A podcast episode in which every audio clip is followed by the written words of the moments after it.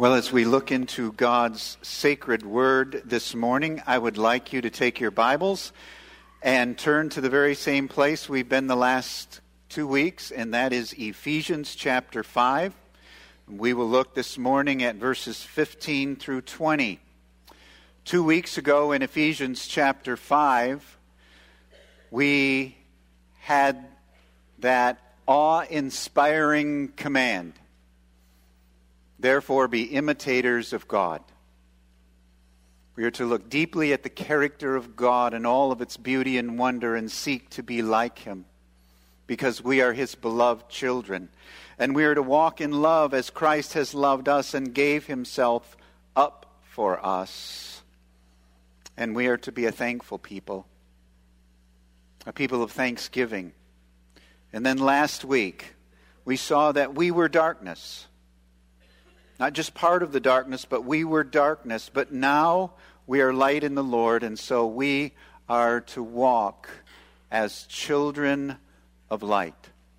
And those are the two big subsections of the first part of Ephesians 5, and that is be imitators of God and walk as children of light. Be imitators of God and walk as children of light. And then we come to verses 15 through 20. Look carefully then how you walk. Not as unwise, but as wise, making the best use of the time because the days are evil. Therefore, do not be foolish, but understand what the will of the Lord is. And do not get drunk with wine, for that is debauchery, but be filled with the Spirit addressing one another in psalms and hymns and spiritual songs, singing and making melody to the Lord with your heart, giving thanks always and for everything to God, to God the Father, in the name of our Lord Jesus Christ. Well, our first point this morning is be careful how you live. As imitators of God and as children of light, we are to consider very carefully how we live our lives. Look carefully means to observe, to ponder, to think about. Think about how you walk. Be very careful. Not as unwise, but as wise. Making the best use of the time because because the days are evil. Now, obviously, this section when Paul says, Look carefully then how you walk, he's directly referencing what he's just said in the first 14 verses about being imitators of God and walking as children of light. Therefore, be careful. Be careful how you walk. And he says, not as unwise, but as wise. Unwise here is literally the polar opposite of what we would call biblical wisdom. Unwise means to look at all of life separated from God, separated from Scripture, separated from any belief or view of eternity. It is to look at things in a completely secular, unbiblical way. And so Paul says, be careful. Careful how you live your life. Be careful how you walk, not as unwise not leaving God out, not leaving the wisdom of Scripture out, but is wise. And wisdom here refers primarily to two things, two beautiful, wonderful things, which are the wellspring of the wisdom that we have as believers in Jesus Christ, as Christians. First of all, our wisdom comes from knowing Christ.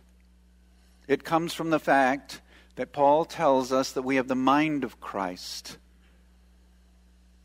That Jesus Christ, by the indwelling Holy Spirit, the resurrected and living Christ, lives within us. He is our power, He is our wisdom. Also, our wisdom comes from having our minds saturated with Scripture. The Bible is the wisdom of God. You want the wisdom of God?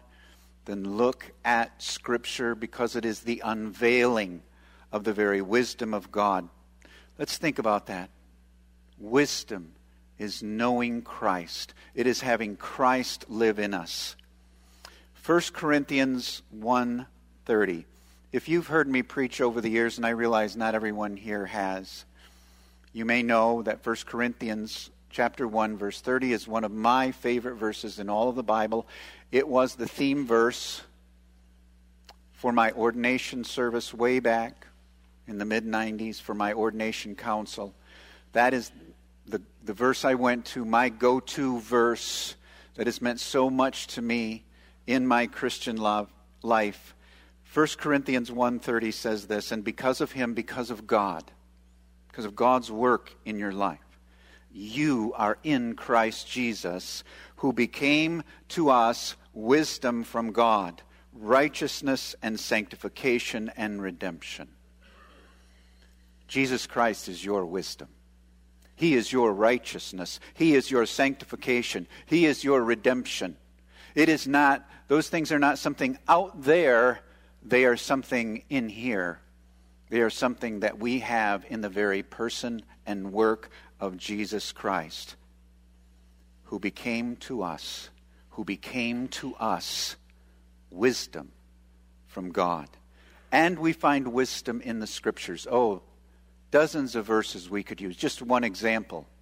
2 Timothy 3:15 where Paul says to Timothy, and how from childhood you have been acquainted with the sacred writings, the Bible, which are able to make you wise for salvation through faith in Christ Jesus.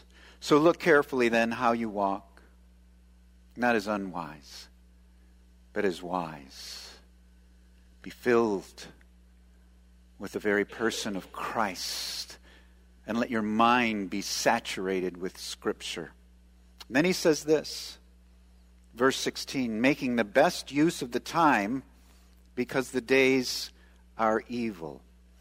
Again, I'm going to share something with you I've shared a number of times over the years, but some of you may not be familiar with it. Paul uses the phrase the time. Time in the Bible can be looked at in usually, generally, one of two ways in what is known as chronos and what is known as kairos. Chronos refers to time on a clock. It is seconds, it is minutes, it is hours. We would measure it in days, chronos. It is chronological, it is chronology. That's where we get those words from. The other way to look at time is kairos, which refers to an epoch of time, a distinct period of time. We might say, Do you remember the time or learning about the time of the Civil War? It is known as the Civil War period in American history, or World War II, a specific epoch of time, or we may look to the 1960s and, and refer to it as the Civil Rights Movement, that period of time where that was so prominent in our nation. And the word that Paul uses here is kairos, not chronos, but kairos. Make the best use of your time here on earth. Notice the definite article before the word time. It is not just make the best use of time, it is make the best use of the time.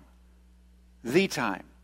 And that time is referring to your life here on earth. This is your sovereignly ordained time on earth. And he's saying, make the best use of it use it wisely.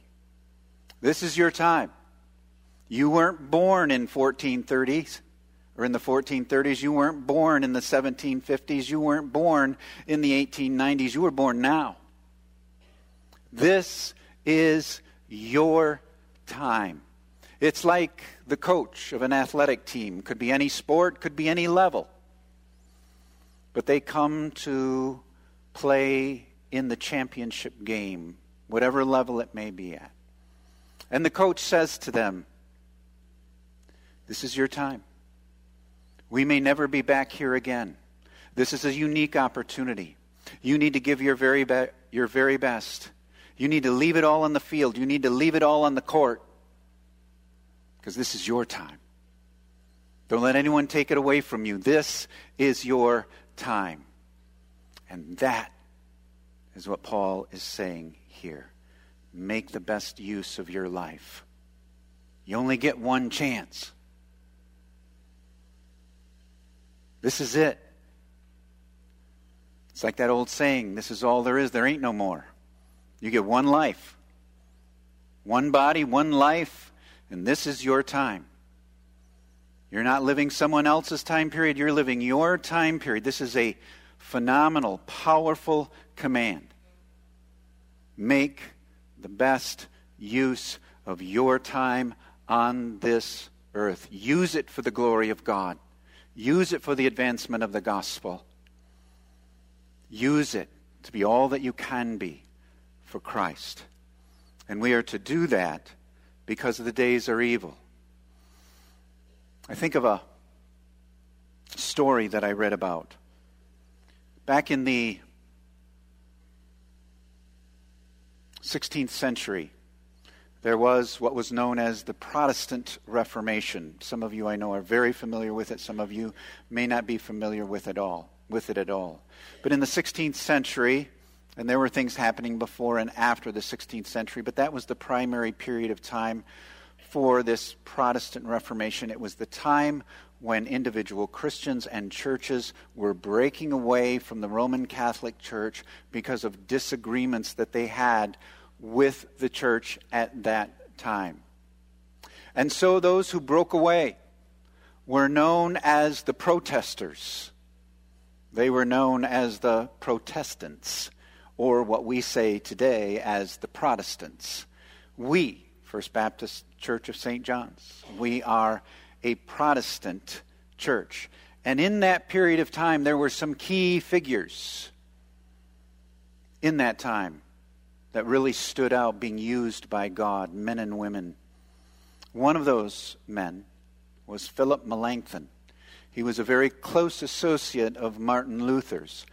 Melanchthon was known for his studiousness, for advancing Christian education and authoring all kinds of material that were used by God during the time of the Reformation. And it is said of Philip Melanchthon that he used to keep a record of every wasted moment each day and then took his list to God in confession at the end of each day. Now, I'm not saying we need to go to that extreme, but that really helps us to understand what Paul is saying here. Philip Melanchthon was an extraordinarily productive individual. The volumes of his work are amazing. He was a man who wanted to make the best use of the time. That was a difficult time period. Many, many Christians were persecuted and martyred for their faith. And he says, make the best use of the time because the days are evil. And, folks, we need to understand something. We live in a difficult time. We find many in our culture who oppose what we stand for and boldly doing so. But this is not new for Christians. There have been many times in history, many times in history that have been even worse than the time period we are living in biblically, this world has always and always will oppose God and his people. This world always has and always will oppose the people of God. So the thought is make the best use of your life, make the best use of the time, because the days are always evil. And when you get your chance, which is right now, make the best of it, knowing at whatever time period you live in, the days are going to be hard and they are going to be evil. So, if we are living carefully and if we are making the best use of the time, there are two major things we must not do. Look at verses 17 and the first part of verse 18. Therefore, do not be foolish, but understand what the will of the Lord is. And do not get drunk with wine for that is debauchery. First of all, he says, Do not, therefore, do not be foolish. This is not a difficult translation at all. It means what it says don't be a fool. Don't be a fool. He has already said in verses 3 and 4 of chapter 5 but sexual immorality and all impurity or covetousness must not even be named among you, as is proper among saints. Let there be no filthiness, nor foolish talk, nor crude joking, which are out of place, but instead let there be thanksgiving. Verses 11 and 12 Take no part in the unfruitful works of darkness, but instead expose them. For it is shameful even to speak of the things they do in secret. Don't have anything to do. Don't be foolish. But foolishness here means more than just not participating in the deeds of darkness, it means don't lose control of who you are. It means don't go to extremes. Sometimes when we see the culture around us and all that is happening, and the moral revolution that is taking place, which seems sometimes to overwhelm us, we feel like giving up. We feel like just saying it doesn't matter. It's going to happen no matter what I do. They're going to do in Washington whatever they want to do, and we just kind of cave in and we just kind of drop out. Or we go to the other extreme. We become hyperactive. I got to do it all. I got to go change the world. I got to make a difference. And so we try to be involved in every ministry, we try to be involved in every cause that is out there that we believe in, and we just literally run ourselves ragged and wear ourselves out. And Paul is saying here, therefore, do not be foolish, but understand what the will of the Lord is. And here's the thought we understand the will of the Lord as we abide in the Lord, and we practice what are known as the Christian disciplines on a daily basis. What are the Christian disciplines? Well, I'll give you some examples. Scripture reading is a Christian discipline. Scripture memorization, Scripture meditation, prayer, fasting, coming together with the people of God in worship and fellowship, whether it's in the larger group gathering on the first day of the week or whether it's in smaller groups other times during the week.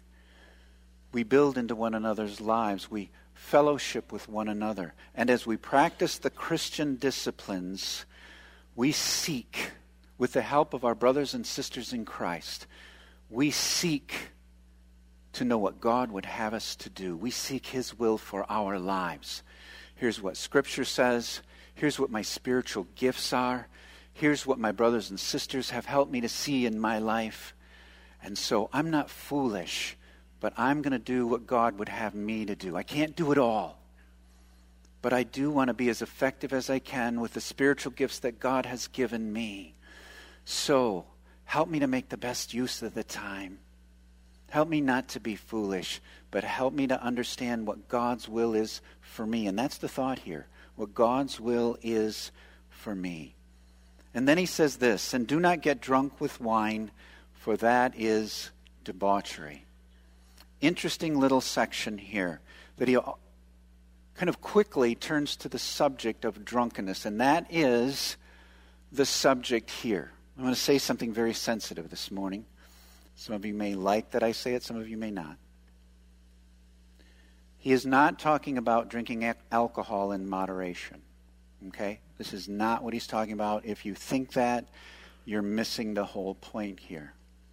Drinking alcohol in moderation has, for centuries, been a very debated and controversial subject among evangelical born again Christians. It is, and some of you may not even be aware of this, it is a very controversial subject right now, with Christians falling on both sides of the issue. It's not what he's talking about here. And if your mind goes there, you are missing the whole point. He's not talking about drinking in moderation, he's talking about drunkenness. That is clearly his thought.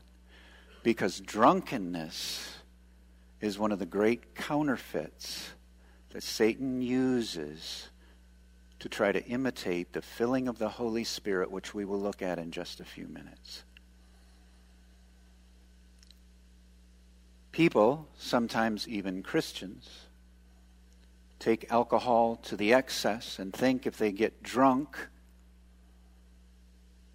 If they get into some kind of stupor, it will bring them happiness or joy, that they will be able to forget all their worries and all of their problems by just getting drunk, just kind of giving into it.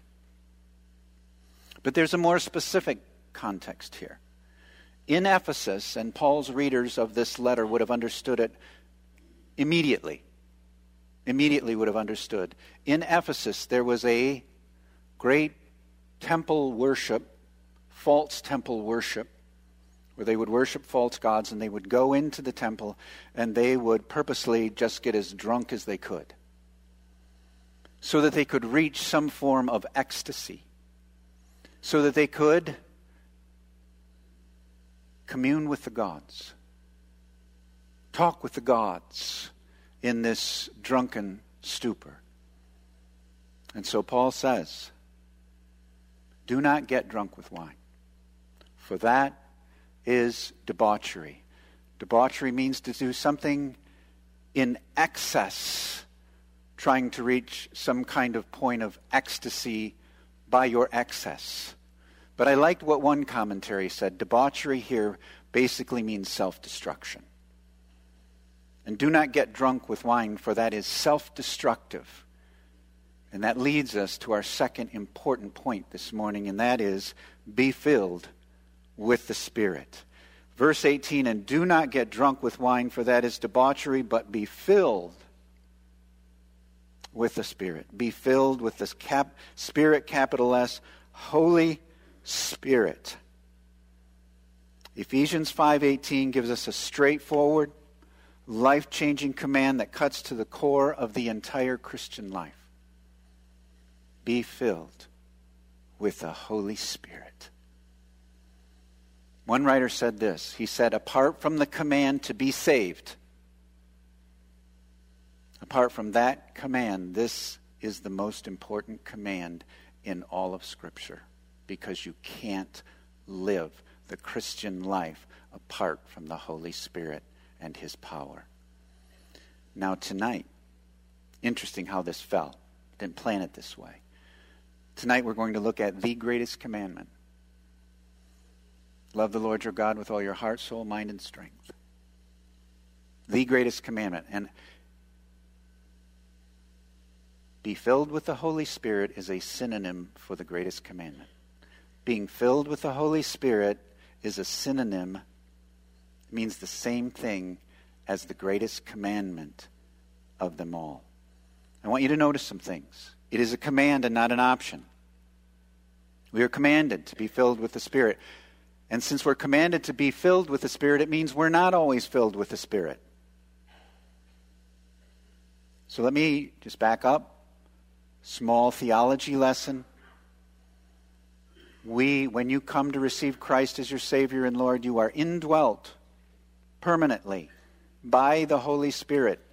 We learn this in the book of Ephesians, chapter 1, verses 13 and 14. We learned about the sealing of the Holy Spirit. We are indwelt, we are sealed with the Holy Spirit. So the Holy Spirit is always there in you, but the Holy excuse me, the Holy Spirit does not always have all of you. The Holy Spirit always lives within you, but He does not always fully control you. What is the filling of the Holy Spirit? The filling of the Holy Spirit is submitting to God, surrendering to God so fully that the Holy Spirit controls our entire being. That's the goal. Should be the goal daily for all of us. It involves the filling of the Holy Spirit. Involves moment by moment, day by day, submission and surrender to the Spirit's control. In all that I think, all that I say, in my attitudes, in my motives, in all that I do. Lord, I submit to you. I surrender to you. And we can't rely on a past filling or wait for a future filling. It's not, well, I had this great experience in the past, or yeah, someday I really want that. No, it's right now. It's right now. It's moment by moment, walking with Him, wanting Him to fill every part of my being, controlling me, Over the years, I've gathered some wonderful word pictures that, at least for me, have been helpful to me. Analogies, maybe not perfect, but helpful, and what it means to be filled with the Holy Spirit.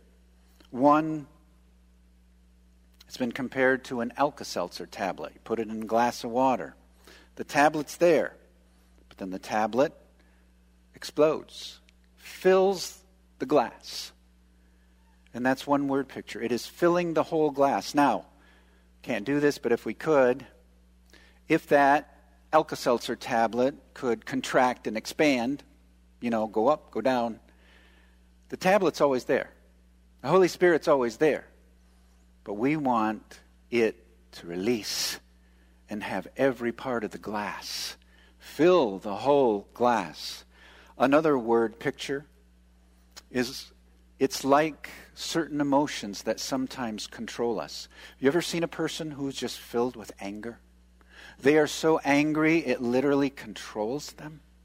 Every part of their being, we might even use the phrase they're out of control. Or, and I have seen this many times as a pastor, I have seen people filled with grief and sorrow. Literally takes over their whole being. They are so filled with grief and with sorrow. And the thought here is to be so surrendered to the Holy Spirit, so submissive to Him moment by moment, that He takes over our entire being. Some have compared it to a glove. It's a famous illustration of being filled with the Spirit. If I have a, a glove here, that glove by itself, just sitting here, does nothing. So it is with the Christian Without the Holy Spirit, we do nothing really for the power, or excuse me, for the glory of God. It's all our own strength and our own power. But once you put that hand in the glove, the glove does whatever the hand wants it to do. The hand, the Holy Spirit, is in control of the entire glove. My favorite illustration for me may not be for you. My favorite illustration is of a sailboat. It could be a large sailboat with a huge mast that they wrap up and then let go when the wind comes up. Could be a small sailboat where they turn the sail to catch the wind. But that sailboat could be moved along by the ripples in the water. It could kind of move along if you paddled it. But that's not what you want if you're sailing a sailboat. You want the wind to fill up that sail and just take over that sailboat. And if you've ever been to the lake, and I, I, I, love to watch this, and maybe it's the theology in me, but you know those lighter fiberglass sailboats that they have today? You know, they'll turn it just to catch the wind just right, and you watch that sailboat coming along the lake, and it's fast. It's like it's gliding on ice. It just skims across the water. And I think that's what it means to be filled with the Holy Spirit. It does. You just want that wind to take over and engulf you and move you along and do whatever God wants you to do. Do whatever Christ wants you to do. It's interesting. One great biblical picture of being filled with the Holy Spirit is when Jesus is in the wilderness being tempted by the devil. Now, you may say, wasn't Jesus always filled with the Holy Spirit? Yes, he was. But the Bible actually points that out, makes specific mention of it so that we are aware of it. Luke chapter 4, verse 1, a great example. And Jesus, full of the Holy Spirit, returned from the Jordan and was led by the Spirit in the wilderness. It says of Jesus that he was full of the Holy Spirit and was led by the Holy Spirit into the wilderness and filled with the Holy Spirit. He could look Satan in the eyes and say, It is written, it is written, it is written. Or another great biblical picture is those famous words of John the Baptist in John 3 and verse 30 He must increase, but I must decrease. Oh, that's the goal. He must increase. I must get out of the way. I must decrease. How do I know if I'm spirit filled? Well, this passage provides the answer. This is important. Oh my, this is important. How do I know if I'm spirit filled? Verses 19 and 20. Excuse me, at the end of verse 18, it says, But be filled with the Spirit, addressing one another in psalms and hymns and spiritual songs, singing and making melody to the Lord with your heart, giving thanks always and for everything to God the Father in the name of our Lord Jesus Christ. Now, if you read many commentaries, and people have preached on this over the years, they tend to really get kind of bogged down, and I'm not saying it's wrong, with what is a psalm versus what is a hymn versus what is a spiritual song. I'm not going to go there this morning, and here's why. Because again, again, I don't want us to miss the big picture. I don't want us to miss the point. Here's the point. When you, because Psalms, let me say this Psalms, hymns, and spiritual songs simply refer to all different kinds of music, different kinds of ways of expressing praise and worship. But here's the big picture that I don't want you to miss this morning. If you are filled with the Holy Spirit, your heart, your life is filled with joy. And you deeply desire to come together with the people of God in praise, in praise and worship of our great Savior. You can't wait to come among the assembly of the redeemed and lift up praise and worship and and even when you are alone. You just want to praise him. You just want to worship him. It's psalm 37 4 delight yourselves in the lord and he will give you the desires of your heart. You know what it's saying here? The person who is filled with the Holy Spirit will delight themselves in the Lord. So we address one another, sing to one another, psalms, hymns, and spiritual songs. And we sing and make melody to the Lord, to the Lord with our heart, from the depths of our being. And if we are filled with the Holy Spirit, we are a grateful people. We are filled with thanksgiving. We are filled with gratefulness. We are so thankful for our salvation. We are thankful for the daily mercy and kindness and grace of God because without it, we would be destroyed. We are so thankful for everything. At the end of verse 4, it says, But instead, let there be thanksgiving. Gratefulness and thankfulness. And notice what he says giving thanks always and for everything. Always for and everything. I don't know that you can get more encompassing than that. How, what should we be thankful for? Everything. How often? Always. To God the Father in the name of our Lord Jesus Christ.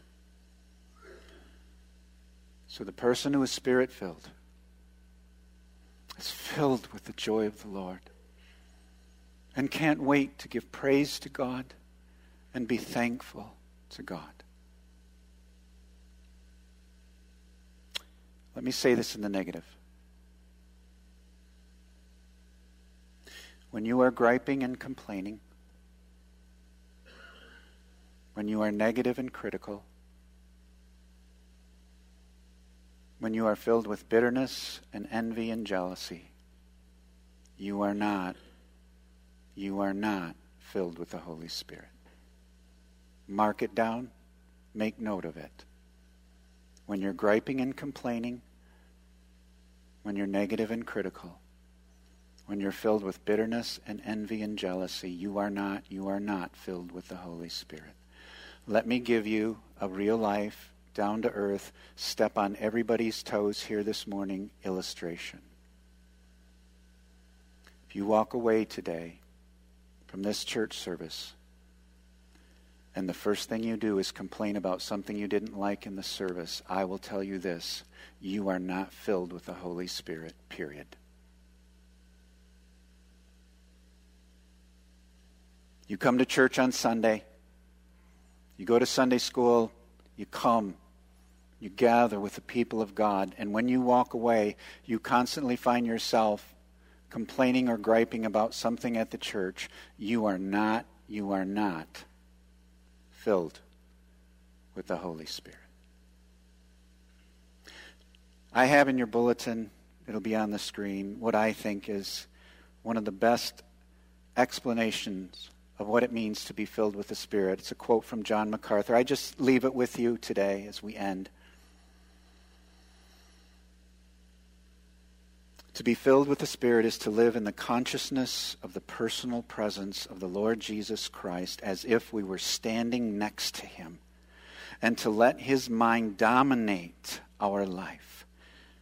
It is to fill ourselves with God's Word so that His thoughts will be our thoughts, His standards our standards, His work our work, and His will our will. As we yield to the truth of Christ, the Holy Spirit will lead us to say, do, and be what God wants us to say, do, and be. That's it. I'm getting older, so I can say this now. In the old days, In the older days, you used to hear a lot more about practicing the presence of Jesus. Don't hear that as much anymore. But that's what this means. It means to practice the presence of Jesus, to see him as right next to you, always. Do you know why? Because he is. Because he is. And not just to find that comforting, but to want His strength, His power, to say what He wants you to say, to do what He wants you to do, to think what He wants you to think, to be filled with the Spirit. The next two weeks, we're going to look at two pretty tough commands. Wives, submit to your husbands. Husbands, love your wives as Christ loved the church. You can't do those two things if you're not filled with the Holy Spirit. That's why the context is so beautiful here, so important. You want to f- live out those two commands, it can only be done. It can only be done through the power of the Holy Spirit in you. Oh, I pray that each and every one of us would desire deeply to obey this command. Be filled be filled with the Spirit. Let's pray together. Father, help us to be very careful how we walk, not as unwise, but as wise. Help us to make the best use of the time, the time, this life that we have on this earth. And oh God, help us to deeply desire to be filled with your Holy Spirit, that we may please you in everything that we do. In Jesus' name, amen.